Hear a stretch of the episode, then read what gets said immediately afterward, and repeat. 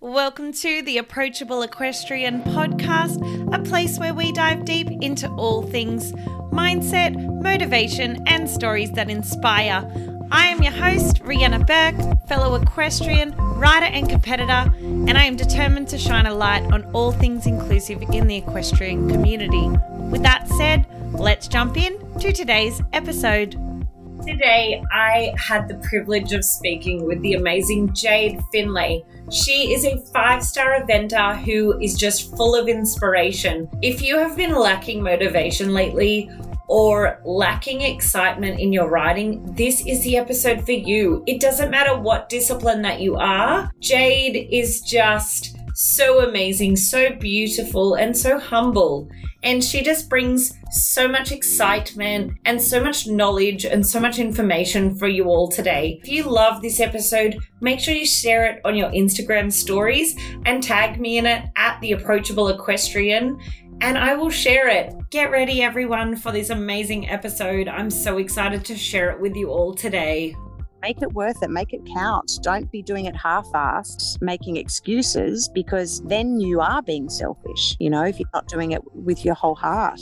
Thank you so much for coming on the show. Like, I'm so honored to have you here. I'm really am. Oh, no, don't be silly. It's lovely that you asked. Thanks for having me. Oh, that's okay. So, for anyone listening, tell us a bit about yourself. How did you get involved with horses? What started you on this crazy journey that we do with horses? Yeah, sure. I mean, I grew up in the city and I, I certainly wasn't involved in horses at all during school. Uh, I would have loved to be, but mum sort of said, where we lived, she said, no way was she going to be that horse mum driving me around. So yeah. she promised me that when I left school, if I still wanted to be involved in horses, she would buy me a horse and a float. And they weren't fancy horses or floats. It was one horse, one float. And she bought it for me. And uh, amazingly, this horse, Stuart, um, Tinney helped me find uh, because I was working for him at the time. And it ended up being my first four star horse, which was pretty cool. So within two years of starting ever riding any sort of idea of doing anything, I had a, a horse going around four stars. So I don't think I would recommend anyone to do that now. It sounds insane, I know.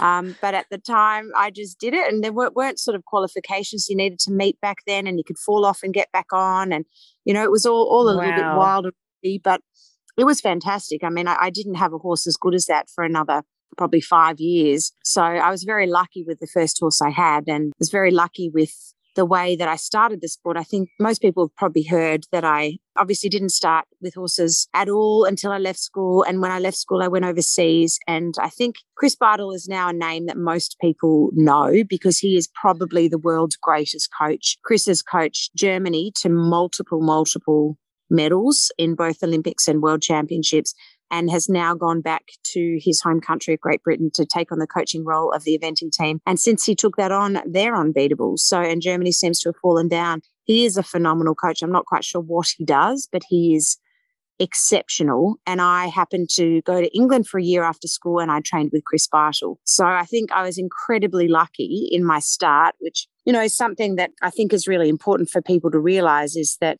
even though I started really late, I had the coach of Chris Bartle and then came back to Australia and was coached by Stuart Tinney. So I didn't have a lot of time to develop too many terrible habits because I was learning as I was going with the two best coaches I could ever imagine. So wow. that's sort of how I started into the sport, which is, um, you know, a little bit crazy. You, you wouldn't imagine it now at all anybody starting eventing and two years later riding four star. It seems totally insane. But I did have the best coaches and I did work very, very hard at it. I was one of those not supernatural riders because I hadn't really done it. I didn't learn as a kid how to ride off feel. So I was riding off intellect more than feel because that's how you learn as an adult. And I was, yeah. you know, 20 years old. But I was very lucky in the fact that anything I got told was probably the best things I could get told from those two coaches. So yeah. that's how I started, wow. really. See, that's where yeah, I'm struggling with my journey is because I'm trying just to unlearn everything that I ever learned before that was wrong. That is that is part of the hardest part is uh, of horse riding is breaking habits and letting your brain actually let go and stop trying to control everything and micromanaging it. So that is a problem with learning as an adult. As as I know, Rian, you have sort of got more serious about it as an adult as well. And I know that you know, it is a mental struggle when you're learning like that because you're taking in the information and then overthinking it rather than just riding with feel. So it is it's a really common problem when you, you learn a little bit older in life. But it's, you know, everyone that started as a kid, yes, you develop bad habits, sure, but you certainly develop your balance and your your instinct a lot better than somebody that's that's learning as an adult. So it kind of works yeah. both ways, I guess. Yeah, one hand it's it's such a privilege and such a leg up if you start younger and things like that. But oh my gosh, that is insane that you literally two years. Who does that? Yeah. Oh no, don't worry. I fell off a lot. That was, that was pretty terrible. And I fell off a lot in those first few years. I, I, remember there was a, a time when I think I'd done my first ever start um, ever. And I went what they call now one star. So it was pink numbers. That was the first event I ever did. And that was the level I, I went into the sport at because it wasn't really lower levels than that when I started. That's just sort of where you started. It's making wow. me sound really old, I know, but that's that's how it was. So I went out and I went cross country and I literally fell off twice into the water jump. Fell off wow. twice. My horse came down to the water and he was it. He'd jumped meter 10 show jumping before, and that's all he'd ever done. So he'd never really seen many water jumps and, well, probably not really many at all. And I cantered down the hill and it was at Canberra one day event and he stopped at the house going into the water. So I fell off and then I got back on because you could back in the day. And then I cantered around and I was really determined and I jumped the house, but then there was water on the other side. And then he stopped at the water and I fell off again. And then I got back on and I kept going around the competition. And I remember um, at the time, I went up to where Stuart was because I was working for Stuart and and he was walking the four, the equivalent, which was the three star then, but the equivalent of the four star show jumping, along with the likes of Nikki Richardson and Shane and and Sam Lyle and Jendi Turner and I went running up and I was still soaking wet from falling off into the water. And Stuart said, How did you go? And I was like, Oh my God, that was the best thing I've ever done in my life. It was so much fun. I absolutely love this sport. And he just looked at me and everyone looked at me and they all just started laughing. And I was like, What? It was so amazing. And they said, why are you wet? and I said, oh, I fell off twice. I fell off twice. That's normal. So cool. I loved it. And so they just thought that was hysterical. But that was sort of my introduction to the sport. So it's certainly changed a lot now. You know, we're so um, concerned with safety measures as we should be. But you know, it's definitely evolved a lot from the days when you could do that. So, oh gosh. So, where did okay? Where did you go after that? What's the rest of the journey look like until now? Well, I just literally, I was a, I was really hard worker as far as my writing career went. I was doing uni as well, so I did journalism at, at university. So I was at uni and then working for. So after I came back from England, where I trained with Chris Bartle, then worked for Stuart uh, during the day, and I went to uni at night. So I did that for about three years. And then I left Stuart's. I still always trained with Stuart, but I left his to sort of do my own thing as you kind of do, just try and find your feet. I had that good horse, and then I had a couple of pretty ordinary horses and tried to do it on my own and rode race horses then for four years as well in the mornings. Wow. And competed. And like I say, when I um again learning is is such a great thing. I mean, I'm now I would honestly say, without it sounding, you know, in any way like I'm being patronizing or that I'm being egotistical, I'm very, very good at managing my horse's soundness now. That's something that I'm very strong at. And I think I learnt very quickly because that first horse uh, ended up doing two tendons just because I didn't really know what I was doing and didn't really know how to manage a, an event horse at that level because he was sort of four star then. He came back from both tendons and, and did quite a bit afterwards, but I certainly um, was very bad, as, as I think most people are, at managing an event horse until I just kept doing it. And now I think that's probably one of my strengths. But yeah, I did it on my own, riding racehorses just because I felt like I was quite behind with the, my hours in the saddle.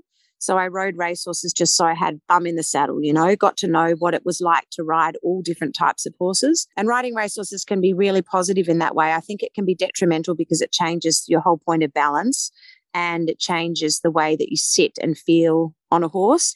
But what it's really super beneficial is that you sit on so many different types of horses. So your instinct of how to react to horses gets really quite good pretty quickly. Yeah. I mean, you, you can't anywhere else ride 15 different horses in a morning and still be finished by 8.30. So yeah. that's where I think it's it's incredibly beneficial to do that So I did that for a few years and worked in bars and worked in cafes. And then, then eventually I sort of settled here at Cat Eye, where I am now, and um, started the business where I was coaching and, and training and riding other people's horses. And for a long time there, I was riding way too many horses and always exhausted and teaching as much as I could. And I love teaching, I love coaching. I've mentored a lot of young riders up to the top level, which I'm really proud of and I've really loved. And now I've had a little bit of a life change just recently, and it's all really due to COVID because obviously we couldn't teach and we couldn't coach and we couldn't compete. So financially, I was sort of backed into a corner. And my fiance had a, a thoroughbred, well, still has a very successful pre-training breaking and spelling thoroughbred farm so i was a little bit forced into just changing a little bit how i made my money and so now i work really closely with him and we've got a really successful business that i've been heavily involved in in the last two years where we break in spell prepare horses for sales and work with some of the best trainers in in australia which is pretty exciting and after I do that, so I finish that about 1 p.m. and then I come home and I really love riding my three beautiful horses that I've got. So it's it's a real change, very different. I've been doing the same thing for about 15 years and this is quite different, but I'm actually really enjoying it. We um we had a little while there where Hennick and I weren't quite sure if we were going to be able to work together because we are both extremely strong personalities and have had, you know, doing doing managing our horses our own way for so long. So yeah. it was a few heads hit as we worked out who was right and who was wrong and who how we could compromise. But I think we're doing it very successfully now and, and it's really exciting sort of time for me doing something different. It's it's lovely to have a different challenge. It's very easy for you to get settled into doing the same thing for a long time and finding it very easy. And and this I've found quite daunting and quite a challenge, but I'm I'm loving that new challenge. So it's very cool. That's awesome. That is a that is a big journey. So what does life look like for you right now with your three horses? What level are they at? Yeah, sure. Well, I've got I've got three really lovely horses. I'm very very lucky. I've got uh, Oaks Cordelia, who I think most people would know. Anyone that knows me knows that mare. She's pretty special. I've had her since she was a four year old. And as I think, eh, very funny, I, I, actually watched my round at Adelaide the other day. And Wendy Schaeffer said something really cute on the commentary, which I never knew she said. And she actually said, you know, she knows this mare better than any of the husbands she's ever had, which I had to laugh at because I thought, Wendy, you cheeky bugger. But um, very true. I mean, I've known Heidi longer than I've known most people. She's um, she was four when I got her, and she's now actually 15. So we've had a really long journey together. And actually, funny little side note, which I don't know if most people know, but uh, she, I bought her from Oaks Sport Horses uh, way back in when she was four. And the funny story is, is that Hennick, and my now fiance was actually working for Oaks Sport Horses at the time. He was fresh, you know, into Australia, uh, a backpacker working for Alice Cameron, riding, you know, her young horses. And Alice sort of said, I don't think Alice particularly liked this mare at the time. I think she was very difficult, Heidi was. Hmm. and Hennick was riding her. He loved her, but no one else really liked her. You know, I, I remember Chris Chugg saying she was awful. She jumped with no technique and she bucked a lot. And and even Hennick said as much as he loved her, she was so tricky. And one day he bought her a, a beautiful ThinLine pad to put under her saddle, thinking that that would be really nice for her. And um, instead, because you change something, because Heidi's a very sensitive soul. If you change anything, she gets very upset. So he put this new pad on under the saddle and she just went to town and bucked him off really oh. badly. so he pulled the pad out and got on and she was fine. So How dare you um, change um, things to be nice? Exactly. Don't change things. That's right. And then he went back to Germany to finish visit his family over Christmas time. And Alice sort of through a, a, friend of mine said, Oh, you know, come and look at this mare if you want to have a look at her. And I bought her while he was away. And he was devastated when he got back from Germany oh. that she'd sold the one horse he truly loved. And then, you know, as the story goes, we end up about to get married and you know she's still part of his life. So it's pretty pretty amazing how the world works. Oh my gosh i have goosebumps. I know it's pretty funny. He now just looks at her and just goes oh, i'd never liked you anyway. But heidi knows. She knows how much he loved it yeah. Uh, you're actually so heidi was my inspiration for my current young horse that i have because i happened to meet alice cameron at a jump lesson that I was at, and I happened to say to her, I was like, Oh, I love what you do with this place. I'm such a huge fan of Jade Findlay's horse.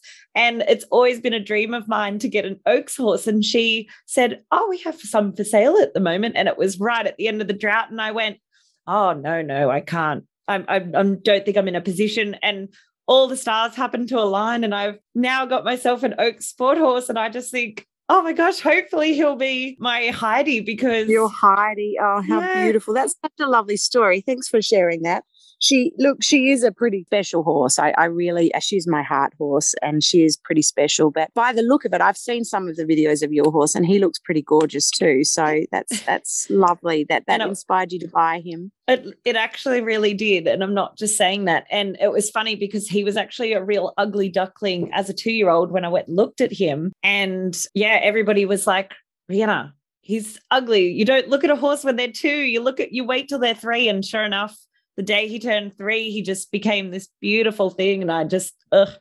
So, yeah. Oh, that's divine. How gorgeous. I'm very, I can't wait to see you out on there. He, his breeding is lovely and, and Alice does such a good job with them. So amazing. Yeah. Oh, very cool. That's lovely. And you've got well, two she, others at the moment? I do. I mean, the, the goal with Heidi is that hopefully next year we, I, we would really like to take her overseas and do, before she gets too old, and do uh, Moulin or do Boekelo or do something like that. Yeah, yeah. Aachen would be the absolute dream. I'd love to ride at Aachen, but we're just trying to fit that in. We're trying to get married over there at the same time. So we're trying to work oh, all wow. of that out. You're like, I just want to campaign my horse. Yeah, sure. Let's get married, maybe.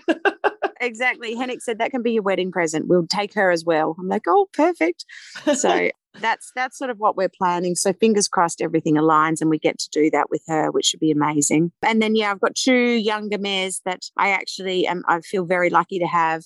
One I bought last year from Stuart. Uh, her name is Wasabi Sushi and she is a really beautiful horse. She's very similar to Heidi in the fact she's a really strong personality as well. And we've just, um, you know, we've been finding our way, trying to get to know each other. She's tested me every step of the way.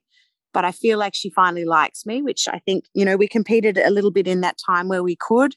And I had the last show I did on her at Camden I just felt like we gelled and it was fantastic. And I had the right, I had the best fun riding across country. And now we've just spent this time getting to know each other on the flat and show jumping at home during COVID. And hopefully we'll come out and, and do some pretty cool things this coming year because she's a lovely horse. And I truly never thought I'd find a horse as good as Heidi cross country, but Sushi is, she's awesome. so much fun cross country. She's That's awesome. so cool. That's so, so cool. I'm pretty excited about her. She's awesome. And then I've got another little horse that we imported from Germany uh, three years ago, and she is two star.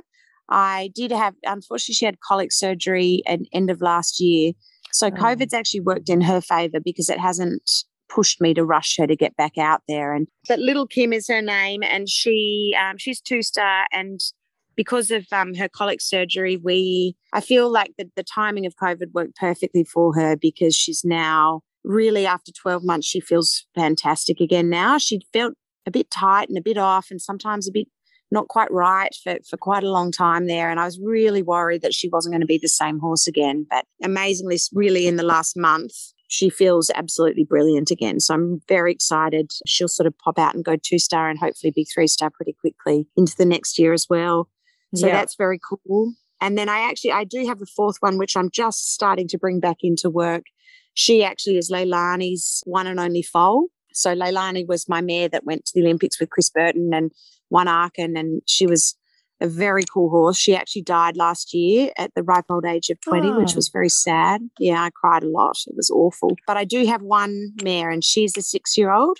And I just put her, she's just carried a foal all this last year um, and unfortunately, we were very lucky to keep her alive. We had a, a, sitting dog foal, which is sort of the worst case scenario when you're having a foal, in the fact that the foal's back legs are caught up under its chin. So it's almost impossible to get the foal out. Oh, no. um, and normally, well, 100% of the time, one dies, and and quite often two of them die. But I had was very very lucky where I had her, and they did the most marvelous job of saving saving her life. So I've got her back here now, and she's just come into work, and I put her in foal because uh, Leilani was the same. They're very slow to mature. Lani didn't really do anything until she was about 10, and Kiki's now six. So I'm hoping now she's certainly got the talent, and hopefully now she's got a bit more of a mature brain after that whole process. So she'll start coming in, and then she'll be just doing the baby classes this year. So How exciting. Yeah, it's very cool. Very cool. But it's been it's it has been interesting. I've tried to keep my horses ticking along during COVID, but actually a really interesting thing that I really probably lost track of when you're trying to compete so much is I was riding them so much. I was riding them 6 days a week and really riding them and often I'd be tired and sore and they'd be tired and sore and I'd be pushing through and and since COVID hit, I've really cross trained them a lot more. So they really only have done, I use the treadmill at the Thoroughbred Farm. I, I use the dry walker. I use, I canter them on the gallop track and on the, the grass track. I do flat work. I do lots of grid work. I haven't jumped big the whole time COVID's been on. It's just all been small, so sort of grid exercise stuff. Yeah. Um, I've hacked them. And you know what? They are going so much better because I just am not sitting on them every day drilling them. It's like they enjoy the cross training. Every time I get on them to ride them on the flat, they feel more relaxed. They feel happier to do the work. So it's been an interesting time for me. I think I really will continue to stay a little bit more on that path and not be riding them every day like I was, which is um because you know, I think that's you forget that when you're always trying to make them better and make them better. yeah. But in fact, sometimes you've got to give them time to process and you've also got to give you know the same if you only work on one thing all the time on yourself you know the other things lack or those muscles get tired or that your brain gets exhausted from doing the same thing yeah. and um, i think that's been a really good lesson for me during this time to remember to do more different things with my horses and keep them Yeah. fresh and happy That sounds like such a great way to look at what was such a you know really horrible situation not being able to see friends and family and good to find all the the joy in the small things and in the small wins too so that's awesome Absolutely. It is. It's yeah, it's a nice, it's exactly right. It's a really nice way of looking at it. It, it reminded me of, of so many things. And not only with my horses, but in life, like you say, it reminded you to appreciate your friends and reminded you to appreciate, you know, the time that you have at home and don't always be in such a rush to be on to the next thing. Yeah. And it also um you know i've had the most amazing special time with my daughter over this this time in covid because she's been an absolute superstar with her her homeschooling. Yeah. And i just think what an amazing time. I mean you don't spend this much time with your kids ever and to be able to do that when she is right in her prime of sort of maturing i mean she's 12 going on 20 you know to have that so much time with my daughter and just helping her talk about things and understand things and spending so much time with her has just been so incredible so i feel like covid has been amazing and such a blessing in that way so yeah I think exactly like you said, you've got to take the good out of what we've just been through and not be desperate to rush back into doing, you know, getting into that fast Yeah. pace and yeah, craziness. Exactly. just on the note of having children and horses and you're on this crazy journey going from nothing to four star in two years how did mum life affect you and your journey Uh, look, it's a good question. My it did affect my journey quite a lot because Piper was a surprise, a lovely surprise, but it wasn't planned at the time. And in that part of my riding, I had Leilani, who was uh, just cracking four star level. I had two other horses that were sort of two star level, ready to go three star. And I had a, a bunch of young horses. So I certainly wasn't thinking about having kids at the time. And, you know, I had this lovely surprise come along and it was sort of at this just this weird time where suddenly, finally, I had another really good four star horse, which I hadn't had since my first horse. yeah And I, I got to 20 weeks pregnant and just decided that that was probably enough to be competing at a high level at that far along in my pregnancy. And um, at the time, it was actually really difficult on so many levels because there were the g- ladies who were a fair bit older than me. And then there was me, and then no one else had kids. So I was sort of the only one still riding at that level, except actually Christine Bates and having a kid in Australia. yeah So it was really difficult because people kind of forgot that people ride when they're pregnant. So I got a lot of pressure on me to not be riding. And of course, you know, I'm not a stupid individual. So I had a lot of advice from my doctors and obviously discussed it with my husband at the time. And, you know, everybody agreed it was safe and it was fine. Yeah. But I did feel a lot of pressure from people not to be riding, which I think is looking back on it, I think it was a lot of stress put on me. And I now, I think people's attitudes about that have changed a lot. And I think people now are letting people just make their own decisions on when they should and shouldn't be riding because essentially it is completely your decision.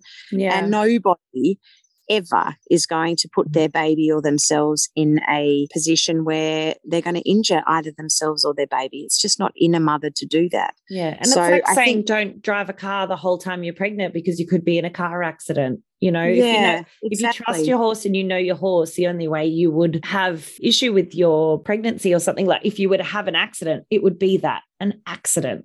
It's not like you'd It go, oh, I'm going to start, I'm going to keep riding breakers during my pregnancy. No, that's So- right. I mean, you, you reduce the risks, of course, to as low as you possibly can and only ride the ones that you want to. But at the end of the day, my kind of point is I think that people have got a lot better in, in our sport in Australia and letting people make their own decisions when it comes Yeah. to pregnancy and riding, which I really think is is great because when you're riding, you, you already have a lot of stress and then you're already worried about the baby. And then if you're getting external stress as well, I just think that's when it becomes not a good place to be. But I think now I mean, all the girls that have had babies recently, I mean, Megan Jones, Katie Taliana, Emma Mason, they're all now riding, you know, were riding very quickly after and did ride quite a long way into their pregnancy and Rachel Lee. And they've all, um, I think, supported each other and, and have great friendships with their children and their process getting back to riding, which I think is wonderful. And I think that's how it should be. So, Yeah. I mean, that was one part of it at all. No, and the second part of it was that I obviously had to give up my horse that I had at that level because it just didn't make sense for her at her age because she started quite late to be sitting there and waiting for me to get back on the horse. So Chris Burton was my show jump coach at the at the time, and Leilani's worst phase was her show jumping. So it made sense for him to ride her. And he did, and he did a tremendous job. Like he did I, I never claimed to think that I could do the job that he did on her and get the results he got on her, but that was certainly a bittersweet experience for me, you know, watching someone else do what I'd always dreamed of doing on my Yeah. horse and trying to be okay with that. And a lot of the time I wasn't really okay with that, but I was still on this amazing journey and trying to enjoy every minute of, of that process because I mean, how often do people get to follow their horse around the world to Olympic games and world championships and winning Aachen, you know? So that again was a very big mental challenge, I think, trying to come to grips with not feeling bad or being okay with feeling bad. I don't know which way you'd describe it best, but it was really tough, really tough. And then um, I, I had postnatal depression quite badly, I think, for, for all of those reasons and many more. So that was really difficult. And anybody that's gone through that, it's really crippling and really horrible. But, you know, obviously you find your way out of it with a lot of help and support. And and I think my riding certainly helped so much uh, with that because, of course, when you ride, you have to be in the moment. And when you Yeah. ride, it's like a little escape. You know, you get away from everything else and you just focus entirely on that. So I think it's really good for your mental health to be riding. I, I think a lot of people find riding so beneficial for their mental health. And I, yeah, I absolutely did through my postnatal depression. And I think that's something that's helped me many times in my life when I've, I've not been 100% or feeling, you know, Yeah. how people think you should feel. So yeah, it was it was a really really tough journey, but I mean, obviously, I wouldn't change a thing. My daughter is now my absolute world, Yeah. and I adore her, and she's the most beautiful, wonderful girl. So yeah. This um, is this is of- my hope for when I eventually have children is as much as people are like, oh, don't have children, don't have kids, they're the worst, but they're the just best don't thing have in my four. whole life. Just don't have four. Yeah, don't have four. I laugh. Poor Nikki Rose, who's got four children. I don't know how she does it. but She's a look, one- superwoman. She is. She, you need to talk to her. I'd like to listen to that. How she Actually, copes with the baby. yes. I She- would yeah, that love that. because I don't know how she copes. And then I she comes really back to riding at the like top levels of the sport. She's she's amazing. Oh, that is such a great incredible. idea. Definitely get her on. I'd love to listen to how she does it. Um, I think sometimes she just pretends it's not happening. But anyway, you better ask her. Ask her in your next podcast. I'd love to listen. So, how Um, was your journey? So, from actually having a child to then getting back on a horse, how did you feel in your body, in your Like, were you nervous? Was there fear involved? Look, I think at the time when I got back on after pregnancy, I was so determined to get back on. And I just, that was such a driving force that there was no question I was going to do it. And I actually wasn't really nervous. It was almost like the pregnancy was a bit of a, an annoyance in the fact that I couldn't ride. And now, yeah. thank God, I can finally ride again. Didn't feel um, bad in my body and I didn't really feel bad in my head. It almost made me feel better to get back on the horse. You're like, not finally. Work. Yeah, I really did. But I mean, I don't think any mother could ever tell you that it, it doesn't change you mentally in the fact I actually, I've, I've said this to, to Sam Squires when, when I did a podcast with her. Weirdly, because being a mum, and, and we talk about this on the high performance squad all the time, males included, to do the sport at the level we do it at, you you really have to be selfish, is what we call it. Now, everyone in high performance who's trying to support us says it's not selfish. It's just you actually doing what you do and trying to do it to the best of your ability. But being human, we all say it's being selfish. You know, ours is it's an individual sport. There's only a couple of times that you're in a team when you do this. Yeah. Uh, it's very time consuming. It's very all consuming in every way. I mean, if you're a horse person, we do mad things. You know, we're out for crazy hours. We're away on weekends. We're obsessed with our horses. So that's why we call it selfish. So yeah. my attitude was if I'm going to continue doing this, and if I'm going to allow myself to be this selfish, I better do a bloody good job of it. Yeah, because I love that. Otherwise, go home and looking look after your kid and stop feeling sorry for yourself and questioning it. But if you're going to take time away from your family and your child to go and ride, well, ride at the top level and don't make mistakes and try your best and, you know, well, make sure you're make at least loving it while you're there. Yeah. Yeah make it worth it, make it count. Don't be doing it half assed, making excuses, because then you are being selfish, you know, if you're not doing it with your whole heart. Yeah, because I know so many mums feel guilty while they're at the horses, but what's the point? You're already totally. there. Anyway, be there. Be there 100%, put in 100%, and then it will be doing for you what you need it to do. If you're there half doing it, feeling guilty, watching your clock, watching your phone, it won't do what you need it to do. And you are being selfish. So that's sort of how I explained it to myself um, and how I allowed myself to get back on and focus enough to ride at the top level so quickly.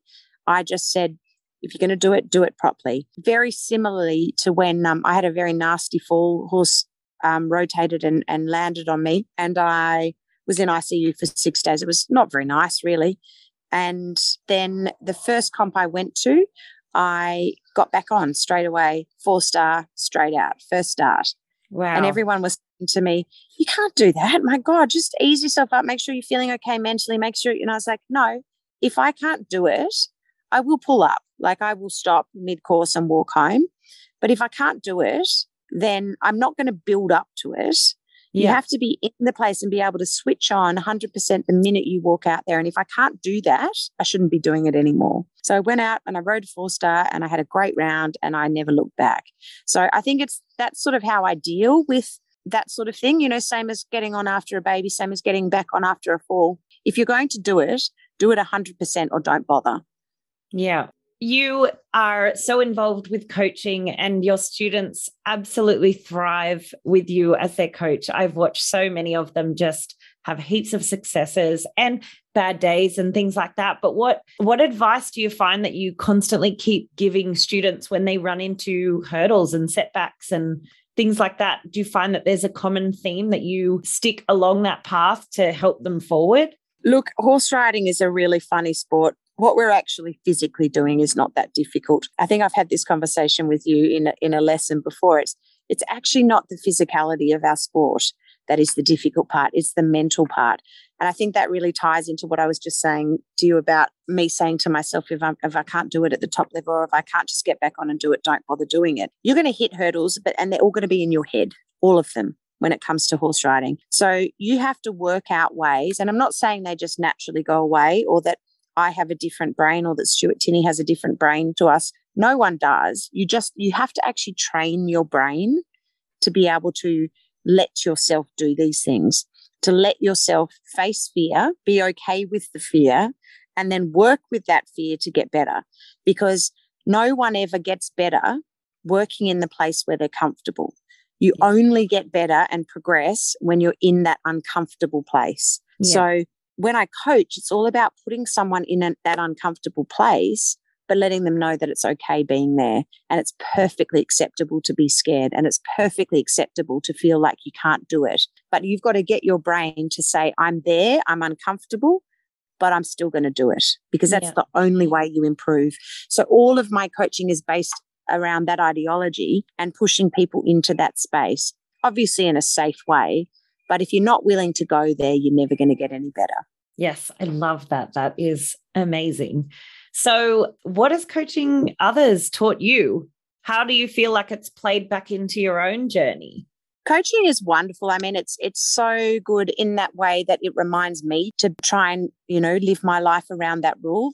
But it's also uh, on a more basic level. It just reminds you of your training structure and of how you want to ride and how you do ride. And I think coaching really it cements your ideas in your head and your systems in your head. And that always, you know, I often when I'm writing will hear myself coaching myself. Otherwise you just go off on tangents. So it's really good to coach yourself and, and keep your structure. So the more you say it when you're coaching, I think the more it strengthens those ideas in your brain. Yeah. Yeah. Yeah. Wow. Exactly. That's so cool. Before we sort of start wrapping things up, I just want to ask in terms of your own goals, what are like your biggest out there crazy goals that you might have, I don't know, sitting in there tucked away? Because I just find that so many people don't even want to say, like, oh, you know, because let's face it, every rider that you have goes, oh my gosh, I'd love to go to the Olympics, but they Mhm. can't even say it to themselves. Like, so Mhm. do you have any crazy out there goals that you're got waiting there to sort of get to or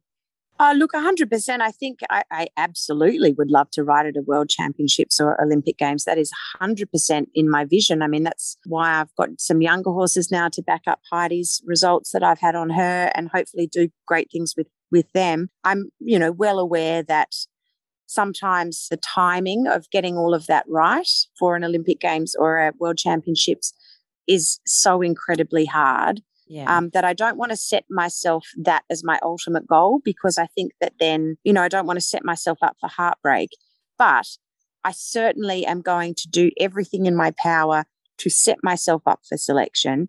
Um, in the fact, you know, I said I was hoping to travel next year with Heidi overseas, but I think my personal goals are to, to, to ride overseas with her around some big four stars because uh, I really feel like that would be the completion of my dream and my goal to be able to do that. You know, riding in Australia is so wonderful and I would never move overseas permanently, but I definitely want to do that. I think that that's something that because I started there or way back with Chris Bartle and I saw all those big shows and just thought, oh my God, this is like fairyland. I love this world. yeah To now go back and be able to ride at one of those or a couple of those big shows would sort of make the circle complete. So that's my Wow. personal goal.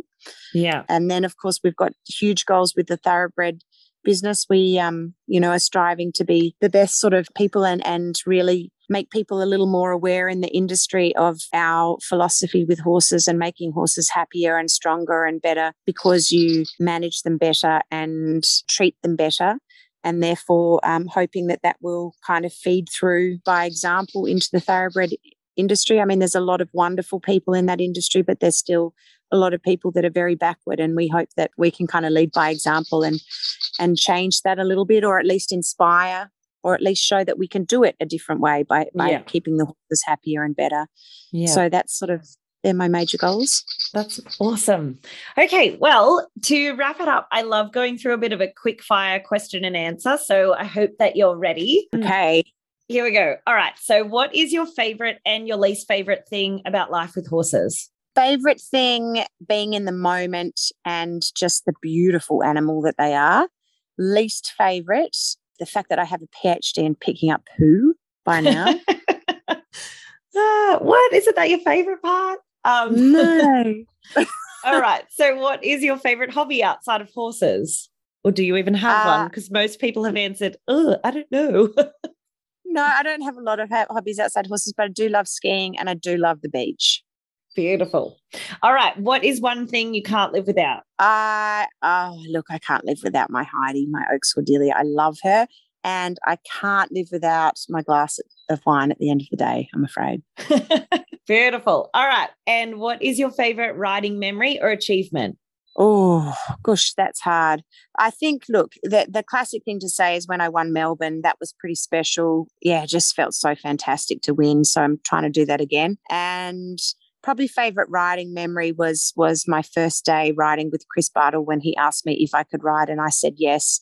And he put me on a horse and laughed at me and said, "You can't ride." Oh And I was no. like, Oh. so if you can go back and give your younger self a piece of advice, what would that be? just keep doing it. Keep doing it and don't get disheartened when things go wrong. Things are always going to go wrong. And just keep getting back on the horse and keep trying because if you put the hard work in, it does pay off. Yeah. Awesome. Okay. And if I could ask anyone that you know that's super inspiring that people are just going to get heaps out of to come on as a guest on the show next, who would that be? Well, I think you need to get Nikki Rose's Nikki Rose on there. I think she'd be fantastic talking about how to juggle motherhood, craziness, Shane Rose, and riding at top level. She would be amazing. So yeah, she's my pick. Yeah. Okay, I love that. I'm actually really excited for that. And I could hopefully even do a live one because she's not far away from me. I actually saw her in Horseland today. She was there getting Oh, helmets for the cool. kids. oh, I love it. And we're online. So if people want to find you and follow your journey even more because it's awesome and so much fun to follow. I'm not going to lie, I'm a bit of a stalker with the top athletes. I'm like, oh, what what competitions are we at to at the moment? So where online can people find you? Uh, look, uh, Findlay Equestrian and Jade Findlay have a Facebook page, and then Hanover Lodge has a website. Hanover Lodges and thoroughbred farm, has a website and a Facebook page. So jump on and have a look at what we're doing. Awesome. And any sponsors that you'd like to mention? I've had some really amazing loyal sponsors. I've been very, very lucky with my sponsors over the years. Uh, Tony from Brighton Sudbury has been uh, my longest standing and most lovely sponsor. Um, I have the most amazing sponsor from America, who actually Emma Klugman, who is on the uh, Australian Next Gen squad, who came over here and did some work experience with me. She hooks me up with this wonderful lady called Teal Shoop, and she has these amazing cleaning products. So jump on my Facebook, you'll be able to see all about them. It's leather cleaning, and they are brilliant. And then I have also had amazing support from Joint Performance over the years, uh, from Poseidon, who do the digestive EQ. So really amazing sponsors, but uh, really amazing people more than just sponsors. I, Yeah. I appreciate the support more than their products. So big thanks to all of them. Oh, that's awesome. So, are there any last words of wisdom that you'd like to add, or anything that we haven't sort of gone over that you wanted to talk about or impart wisdom to us?